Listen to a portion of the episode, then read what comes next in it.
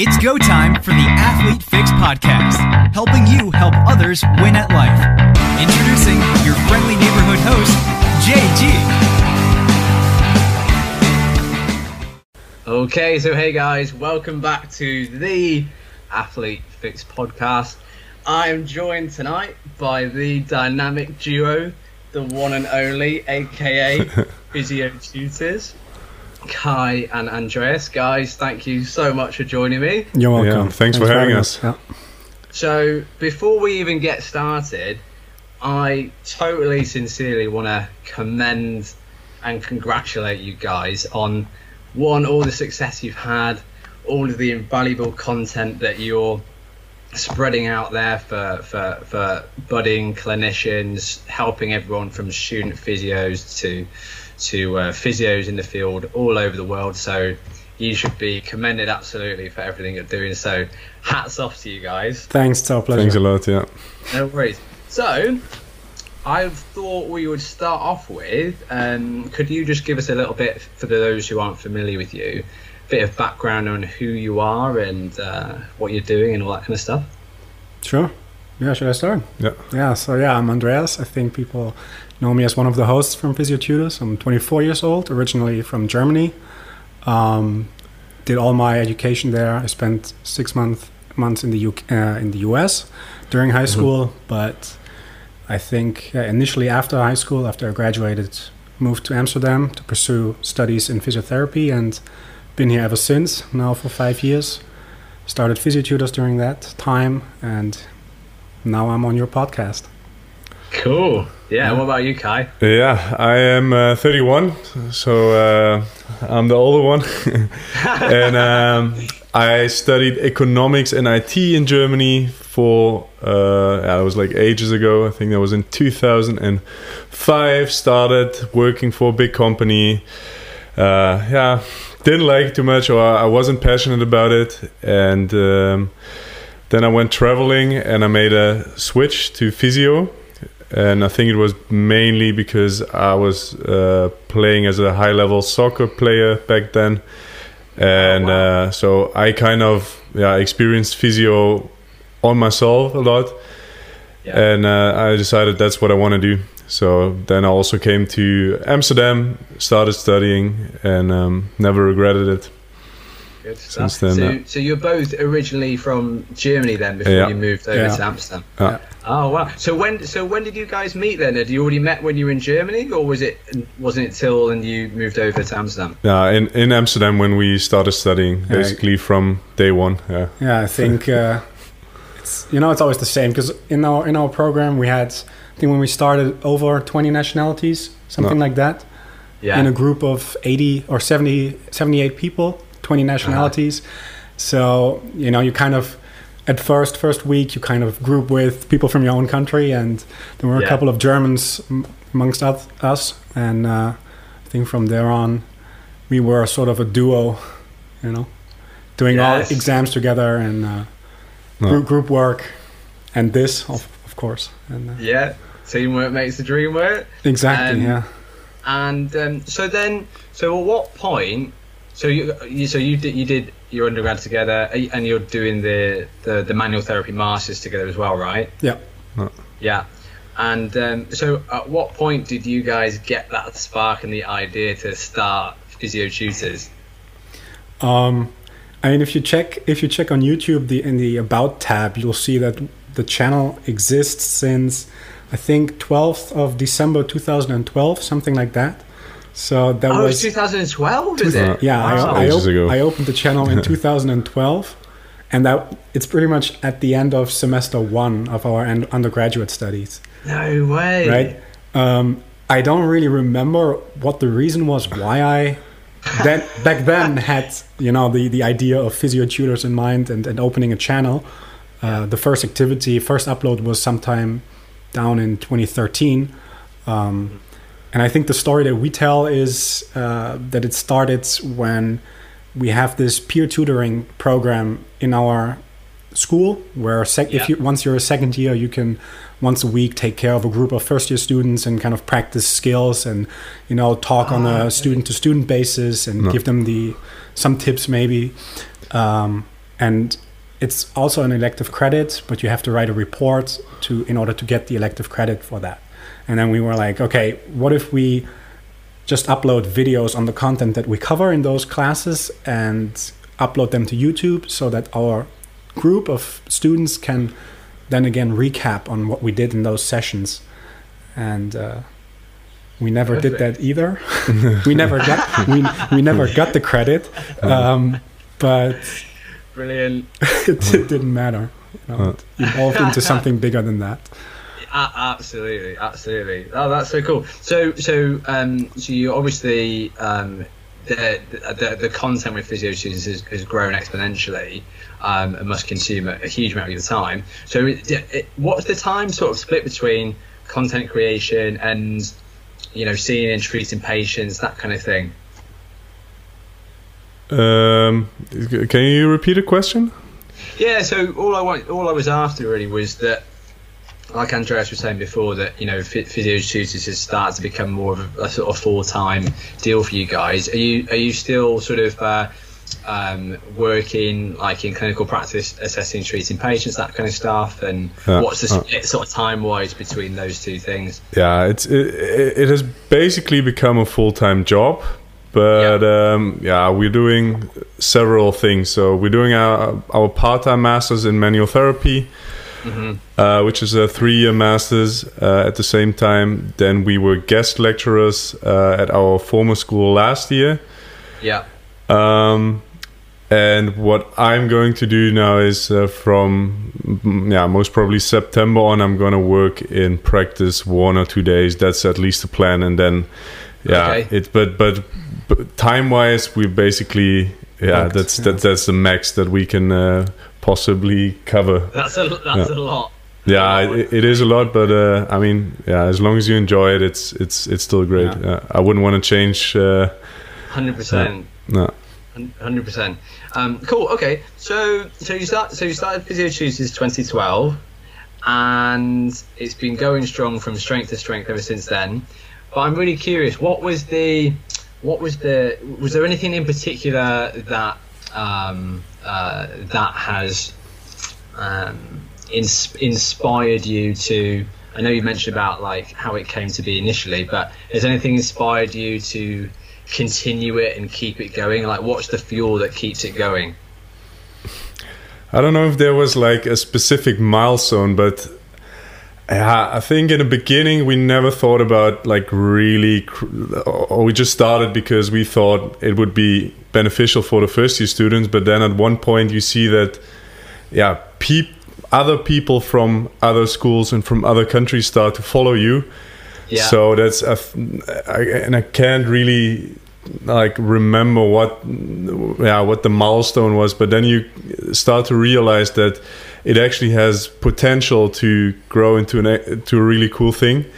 Yeah. And I think last year was uh, last year's summer was the point at which we decided that we really want to take it to the next level because it was going well, but we had so many ideas and and no time so much to do during our studies and and uh, during other things that we decided to just go full throttle and uh, to improve even more and put out more content. And I think that's also when it really took off. Yeah, yeah. I think. What, what the, oh, sorry. Yeah, if I can add to that, I think, yeah. um, of course, it's, it started during school, and I think also it was sort of, uh, yeah. People didn't take it seriously, or when once we started to take it more seriously, people thought, "Yeah, this is a joke." I think that's at least the, the, feeling the feeling that, that I got during it. Um, oh, physio and, shooters, and, right. Yeah, yeah. Uh, Especially because you're students, right? You're a student. Um, but of course, you you're excited. You you get 100 subscribers at some point, and you're like, yeah. all right. There's 100 people who are like, okay, I want to see more of that, and I subscribe to that. Yeah, and yeah. Uh, yeah, then then you expand. You start Facebook, you start Instagram, and uh, people start you know, liking your content and uh, yeah. I think that's the motivation is day in day out. You know, you wake up, you know, I check my phone immediately and see what's happening overnight, and you see, you know, yes, subscriber count grows. now it's going down because it's the summer and nobody wants to do something for school. um, What's the study? um, Everyone's on holiday. exactly. But usually you, you, you just see growth, and uh, it's also not, you know, I want 10,000 Instagram followers, and that's where I stop, you know. Once you have Yeah. 10,000, you're like, okay, let's go for 20, and then, Yeah, and so on. gotta, gotta keep aiming higher, right?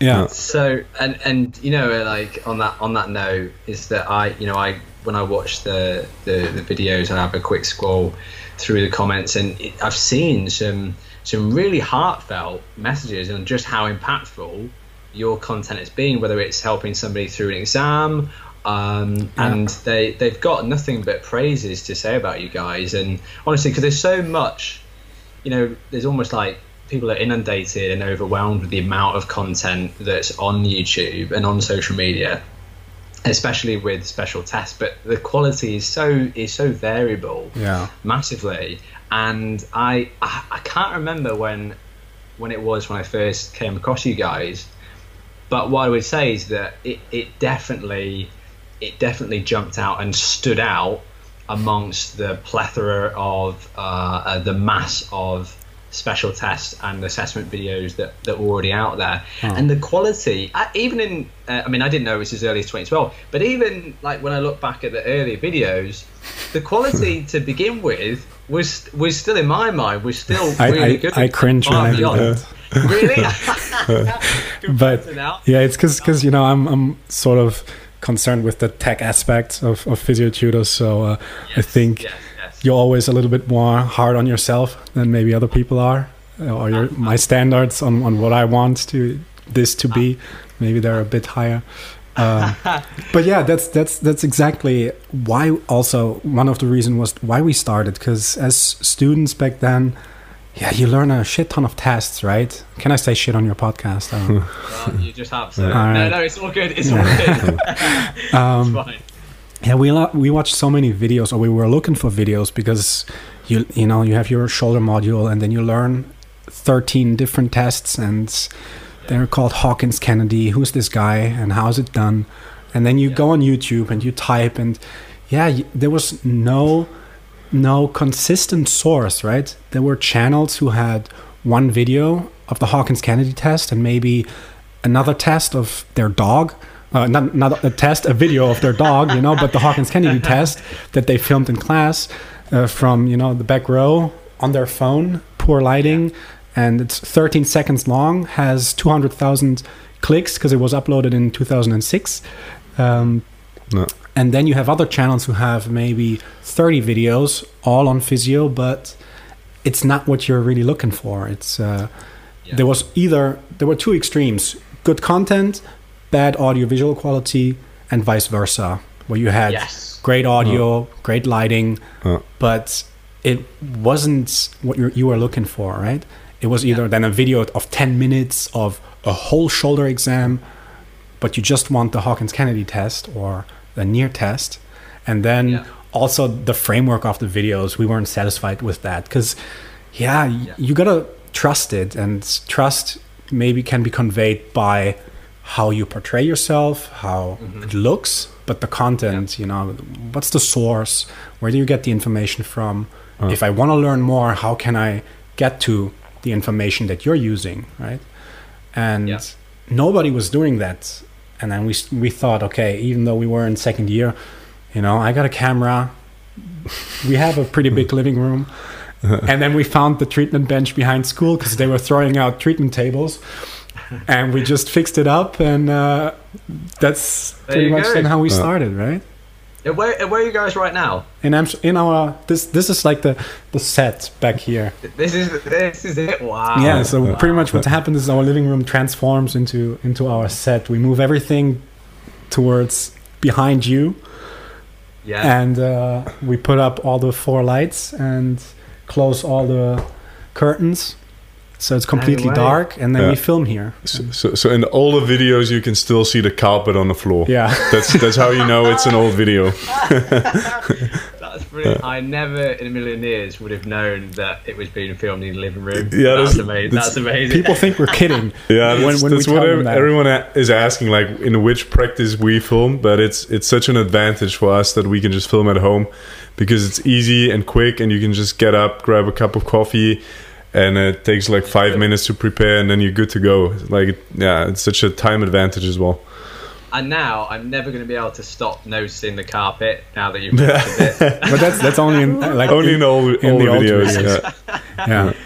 Um, cool. Well, that's probably a, a really good uh, segue into. Um, so obviously, uh, and, and the one the the other uh, big differentiating factor I notice, um, and um, uh, uh, I, I think especially like what you're mentioning, Andreas, um, about like the perfectionism and wanting to have, you know, um, very high quality content, but also, as we all know, that assessment techniques and special tests are all, not all created equal, and you there, there's never any mention of anything to do with you know likelihood ratios or validity, reliability of any of these special tests.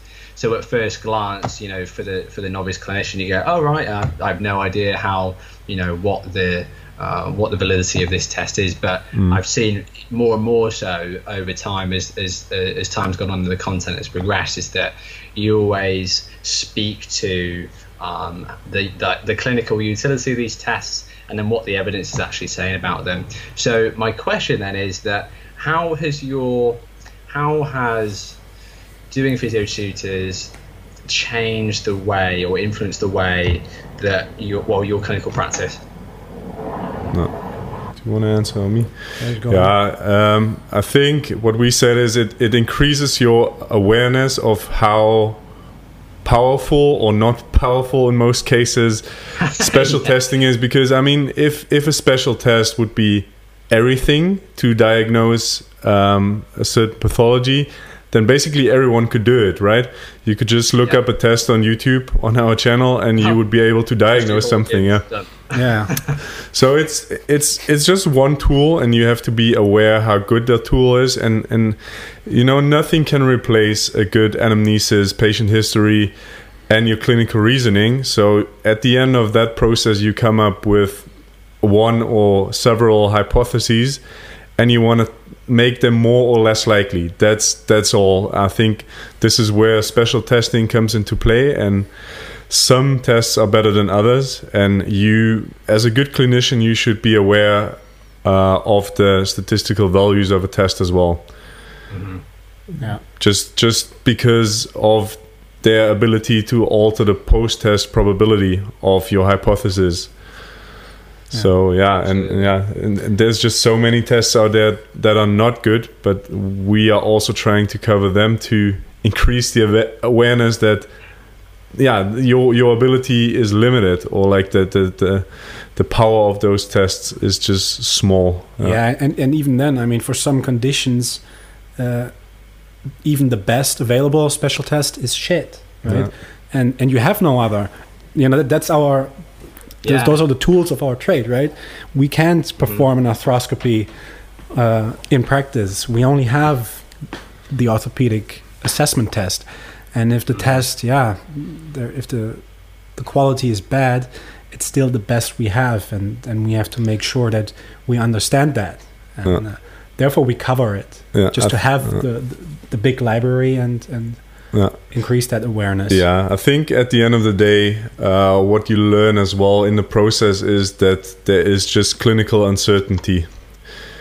Yeah. You know, and when you start out, I think you do your tests and you do your patient history, and you think, yeah, the tests are positive, so the patient has this. This is a bit like a patient thinks because patients come into clinical practice and they want to know what they have, but at the end of the day, there's just always uncertainty, and you can never be 100% sure. You should just be able to kind of have an idea about how high your uncertainty is. Yeah. Yes. Yeah. Good way of putting Yeah. it.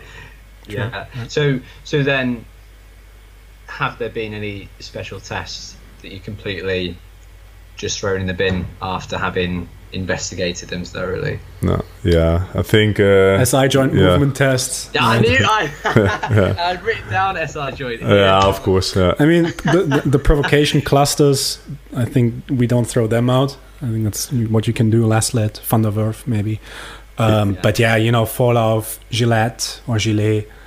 Um, Yeah, I think I think in general all tests that assess movement are pretty unreliable if they don't include uh, pain provocation. Um, and yeah, what what what is super surprising to me is that uh, like the values for neurological assessment are pretty poor, but yet it's used. It's still used everywhere. Also because it's our own only option to yeah, kind of uh, yeah detect uh, a paresis or, or like uh, the, the Radiculopathy, Yeah, yeah. the reg- radiculopathy basically. So, but that's also really limited and still used everywhere in the world. Like it's the like it's a big yeah, or like Yeah, it's it's a like it's a standard, perfect yeah. test or like a gold standard, but it's really limited. So yeah. What So- else? Yeah. SI joint tests completely completely out the window. And it's funny you mentioned that because well, We not the went not the provocation tests. Those are not out. Oh yes, yeah. Like- Because it's funny because I uh, when I did my masters is that on the assessment module is that we'd gone we went through all of the um, SI joint static palpation landmarks, trying to have a, a you know a specific um, like uh, uh, anatomical diagnosis. So whether this person has, you know, an upslip or a backward sacral torsion Right. or uh, you know, innominate anterior innominate rotation, all that kind of stuff. And um, we didn't do any of the pain provocation tests. And um, then when I did my lit review, and I was shocked to, to find just how poor not just the kinetic motion screening test like the standing flexion Gillette, but just static palpation alone, that intertester reliability was, was shit. So I thought if it's just static is No. really shit, how No. bad is it going to be when it comes to, to motion? And when the motion we're talking about is mere millimeters anyway. Uh, Yeah. Just doesn't. I thought, what a, what an absolute waste of time that was. Yeah. Yeah, no, that's true. Yeah. And then still, still, if you if you find abnormalities, it still doesn't. You know, it's it's in so many cases just variety, it's just a normal variety. Yeah. Yeah. Yes. Yeah. Yeah. Absolutely. Um, so uh, off off the back of that, um, I um, and I read. I don't. Do you guys follow the sports physio Adam Meakins? Yeah, Yeah, we of went course, to his course. Yeah. yeah. Oh, did you? Yeah. Yeah, great How's guy. that? Yeah, How's yeah, awesome. Awesome guy. like, He li- he literally just tells it completely like it is. He's he's like the most controversial Oh. guy I've ever. he probably hates 99% of our content. No, no, no. Just he just doesn't like manual therapy, but uh, yeah, his his term manual therapy or his definition is really broad. That's like yeah. Yeah. from basically he means everything that is hands-on in some kind of way Yeah. Yeah, whether it's whether it's soft tissue or joint No, moves or no. or whatever. No. Yeah, I think I'd read one of his articles the other day or, or, or came back to it. It was something like manual therapy is a complete waste of time. yeah and all these comments like chiropractor, osteopath, physio. Oh, I can't believe you said that. Ah. Yeah, yeah. up, up in arms about it. But uh, one of the ones that I, that I did read where because I really related to it when he was talking about the SIJ and um, those types of um, you know dysfunctional motion testing, and said that in his own education he speaks to you know people his his uh, his tutors say, oh, can't you feel that slight you know innominate torsion there? And and you know the the and and, and felt you know like he was questioning himself. Whereas in, in reality when he actually looked through the evidence base uh, and then found just how just how just how poor quality the you know, the validity and reliability etc was on those tests and, and I started it was off his article when he said that he's still you know moderate to good uh, reliability and validity, and, and, and in general, I think a, better because it's not just the tests themselves, is it? It's how valid are the actual gold tests that they're, they're referenced against. No. So, so when he talked about the uh, pain provocation cluster, um, I started pretty much, and it was annoying because I'd spent all this time learning all these tests, and then I was like, and they're all bollocks. So, so I switched to then pretty much sticking with the uh, with the pain provocations, and uh, really helpful though because I know you guys have done videos on those. Uh. So thank you, thank you for that. it's always Yeah, you're to refresh the memory. So, um, any anything else in terms of on that on that note of not just the special tests but the but the gold standards? Did you did you find through your kind of lit reviews and searching through the evidence any anything which was which struggled to have a, a, a kind of decent gold standard to to base to base these special tests off? Mm, I mean, what's I mean, it, de- it really depends what what your outcome measure is, right? What the goal Mhm. it's considered the gold standard. The Yeah. provoca- provocation tests, right? It's it's injections, Yeah, analgesic injection injections. Um, Yeah. I think Yeah, I mean it's it's also always a difference if you use surgery as the gold standard or if you use just imaging because now we also know uh, if we take the example of um, disc herniations. I mean, if if we're gonna look into or if if I'm gonna have an uh, MRI done on my spine, you're most probably gonna find uh, or that you have a good chance of finding disc herniations uh, facet joint degeneration and so that just it always has to go together with the clinical presentation yeah but i mean in general of course like if you don't take the proper gold standard and if you take a standard that is yeah also not ideal at detecting a pathology then your index test will always be yeah look better than it actually is hmm. yes, yeah yeah. or it will just be yeah the, the whole picture will be distorted yeah. Any thoughts on uh, special tests for slap tears? Um, we've published a cluster, cluster. that's um, Reimann. Yeah, if you say so. I think Reimann et al. 2010. Uh, Yeah, it's also in the uh, meta-analysis by Hegedus. And oh yes, yeah, yeah, he mentions two tests. That's a combination of the passive distraction test and the active compression test of O'Brien. Mhm. and it seems to be a relatively decent test cluster to both uh, confirm and rule out. So um, I think positive likelihood ratio is around seven, and negative is around 0.33. Yeah. So it does seem that it's it. Yeah, it does seem promising, but then. huh, like oftentimes there's another RCT done and then it turns out that it's not that good so uh, yeah you always got to be careful absolutely.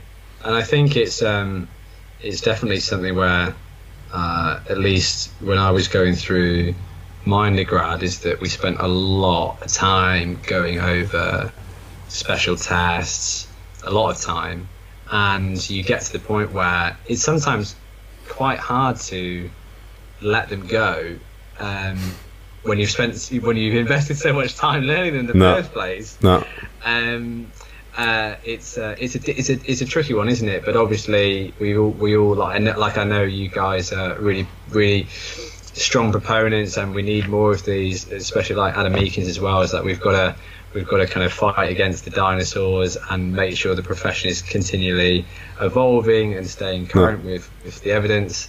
But at the same time, you're like, oh, come on, man. yeah. Why do we learn these in the Yeah, uh, yeah, we, we shouldn't attribute too much value too much value at the, if we're talking about slap. Just to go back, I'm pretty sure I have a slap tear. I think we what was the test we did? Uh, if if you do an O'Brien Dy- or dynamic or labral shear dynamic test. shear test, if you do it with me, I think it's it's a positive test. Let's put it like that, right? Yeah. Uh, I also have sort of apprehension maybe in my shoulder, and if you if you know that the percentage, for example, of overhead overhead athletes or slap tears in overhead athletes is huge, uh, Yeah. even in the general population, and they're all a- asymptomatic, yeah. Yes. So Yeah. maybe it turns symptomatic, but and you, and you find it with a test, it's it was probably there beforehand, uh, before Yeah. it was symptomatic, Exactly. and then a lot of in, a lot of incidental findings, Yeah. right, with stuff like that. Um, yeah, uh, and uh, uh, one thing I was going to um, uh, mention off the back of that uh, as well is that I think that sometimes it's it's um, I think there's a lot of people who really hang their hat on on special tests, and exactly like obviously you mentioned before is that it's a whole it's it's the entire clinical picture, right? And that Yeah. if your if your your clinical history um, and the and the picture in general is suggesting one thing, but your special test is negative, you're not surely you're not going to throw out your whole Oh. diagnosis just purely based on that, Yeah. you know, and vice versa if it's positive. Um, and that was that was something that I always try to bear in mind. It's almost a little bit, I think, sometimes of um, uh, trying to trying to uh, uh, uh, let let go of the need to put so much emphasis on, on special tests and, and really remind ourselves that when it comes to when it comes to making a diagnosis is to keep that whole big picture in mind and exactly like you couldn't put it better that it's just a small part of that of that whole clinical picture Yeah. right No. um, cool. So um, one of the things which I thought would be particularly a particularly good question to ask you guys because um, obviously you're doing your masters now and you're doing a shared ton of uh, research for the content is that uh, and also with with so much stuff going on and not a lot of time are there any effective and efficient ways that you found to stay current with the evidence base as you're as you kind of moving forward with stuff Um, yeah, I think the easiest way is to just engage uh, on social media, like to follow us, to follow other pages, and Yeah. um, yeah another. Just watch op- Physio Tutors and you'll be fine. yeah, Yeah, no, there's other Follow great us. other great pages, of course, uh, as well. And uh, I think another great way that how you can stay up to date is to just subscribe to different jo- uh, journals that you find interesting. Um, you can just put a yeah